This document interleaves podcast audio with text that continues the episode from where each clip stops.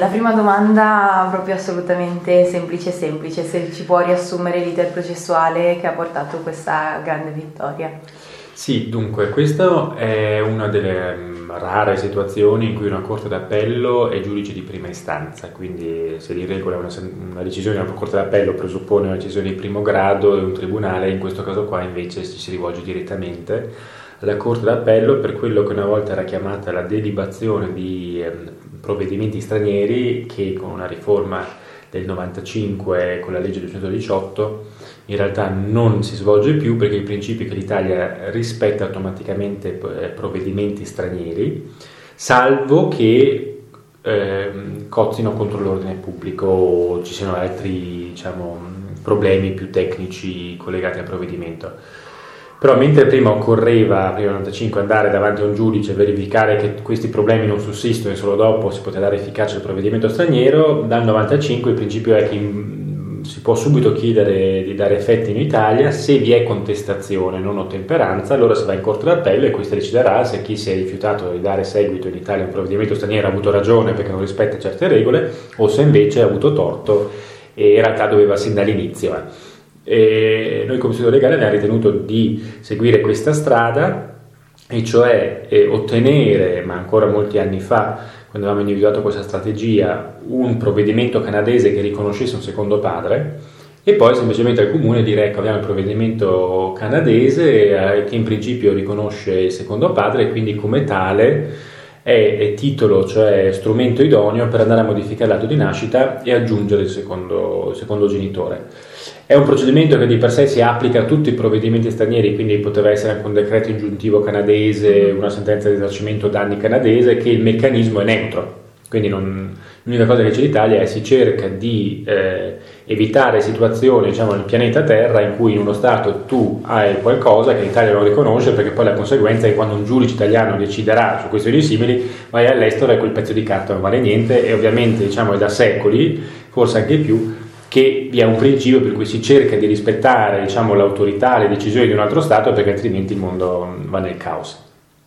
E quindi ripeto, di per sé lo strumento è neutro, noi avevamo una questione che riguardava la famiglia, il diritto di famiglia, eh, dall'esito molto chiaro in Canada ed è, tutto, è assolutamente non problematico in Canada, cioè può, esistono, esistono due genitori, questo secondo genitore può essere una persona che è colei che ha dato il consenso a una procedura di fecondazione di tipo eterologo, anche se implica una gestazione per altri, e il fatto quindi che non solo sia genitore, ma eventualmente sia anche un secondo padre, quindi dello stesso genere, dello stesso sesso, non è un problema in quell'ordinamento. E questo principio però è stato contestato dal Comune di Trento e quindi ci siamo trovati poi, senza volerlo, in corte d'appello, eh, a cui abbiamo dovuto chiedere di appurare che quel provvedimento non, non, non, non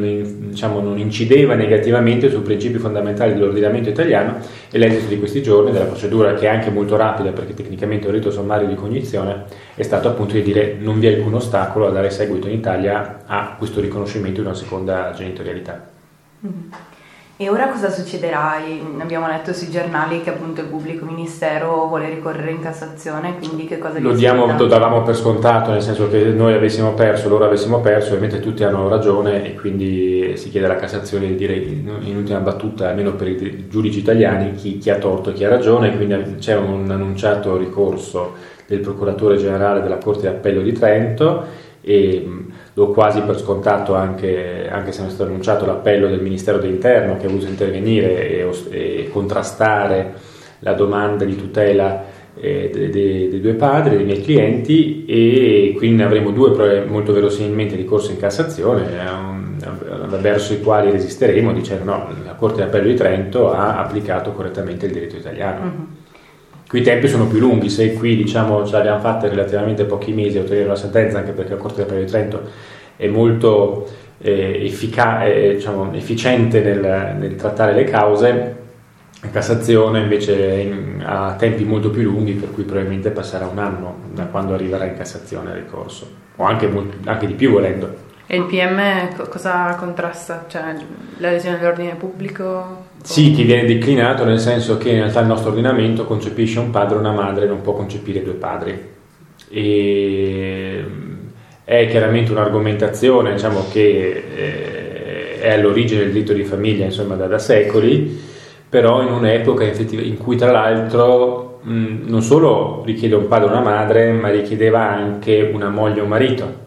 perché i figli fuori da, dal matrimonio erano figli bastardi, legittimi, eh, derelitti della società, quindi se noi andiamo a vedere cosa ci insegna la storia della famiglia, avremo ruoli molto chiari per i figli bastardi, le donne e, solo gli unici contenti forse sono alcuni uomini che amano un certo dominio sulla famiglia e sulle, sul, sugli altri, dai minori alla moglie, eccetera. Quindi c'è stata un'evoluzione importante del diritto di famiglia, per fortuna anche italiano, e questa in realtà è una soluzione diciamo, che mette in linea il diritto di famiglia italiano con l'evoluzione di, molti altri paesi del mondo e soprattutto è una soluzione inevitabile perché se è vero che un bambino ha diritto, come si suol dire, a un padre e una madre, diritto tradizionale, vuol dire che nessuno gli può togliere chi vuole essere padre e chi vuole essere madre, ma in questo contesto non c'è una madre. E non solo non c'è in Italia, ma non c'è neanche in Canada, non solo perché il canadese non riconosce quella donna come madre, ma le donne che fanno, si rendono disponibili per questo aiuto alle coppie eterosessuali e omosessuali, nella maggior parte dei casi non si percepiscono come donne, eh, scusate, come madri. E chi comunque, perché ci sono anche questi casi, cioè la letteratura si percepisce come madre, mm, non si vede come l'unica madre o comunque una madre sui generis particolare in un contesto molto variabile. Uh-huh. Quindi qui l'alternativa non era dire lo Stato garantirà a questi bambini, a questi gemelli, una madre che non c'è, perché in Canada avrebbero sorriso e eh, schernito l'Italia se diceva dateci una madre, quella madre. E i padri hanno una relazione omosessuale, quindi è difficile che vadano a cercare una, una donna che diventava la madre, quindi l'alternativa essenzialmente era lasciare questo bambino, questi bambini con un solo genitore. E la soluzione dell'adozione in casi particolari non è ancora sicura, e tra l'altro sicuramente se si fosse fatta a Trento a questo punto il procuratore generale sarebbe stato contrario perché comunque voleva dire mettere non un padre e una madre ma con l'adozione aggiungere il secondo padre, quindi quell'argomento di fatto vuol dire in questa situazione bisognava lasciare solo un genitore, questo per, un, per tutelare i minori è inaccettabile.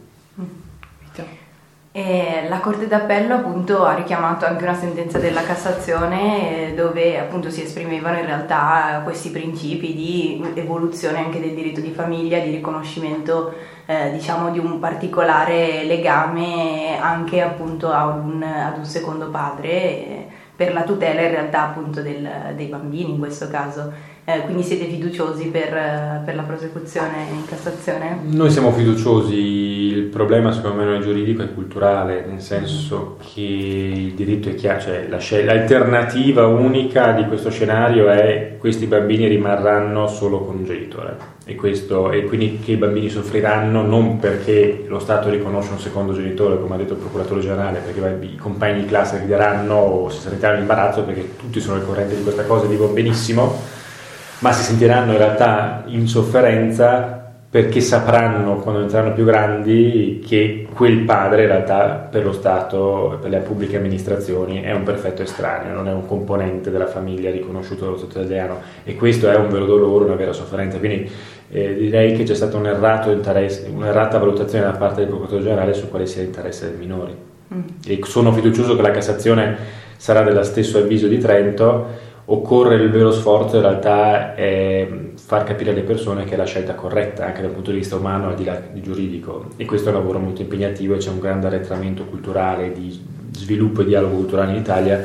che rischia di produrre danni molto più seri di questa causa. Mm-hmm. E secondo lei appunto come si può intervenire anche dal punto di vista politico, sociale sulla cosa? Perché appunto forse c'è un ritardo non solo della politica, non solo eh, sì, sì, della società. Di, esatto. è un problema culturale diffuso che va bene al di là di questo. Io dico sempre: se un Parlamento non è riuscito a passare in tre anni oramai una legge sul doppio cognome, che direi che non riguarda il fine vita, non riguarda omosessuali, ma semplicemente una coppia eterosessuale, il fatto che l'uomo deve avere gli stessi diritti e doveri di una donna, anche per quanto riguarda il cognome che identifica la famiglia,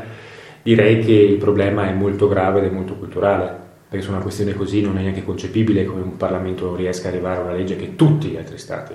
hanno, hanno passato.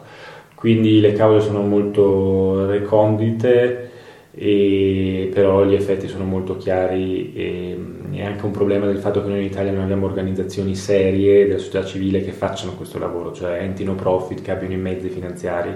per fare quello che lo Stato non fa, cioè campagne, opere di sensibilizzazione siamo troppo indietro a livello di organizzazione della società civile, quindi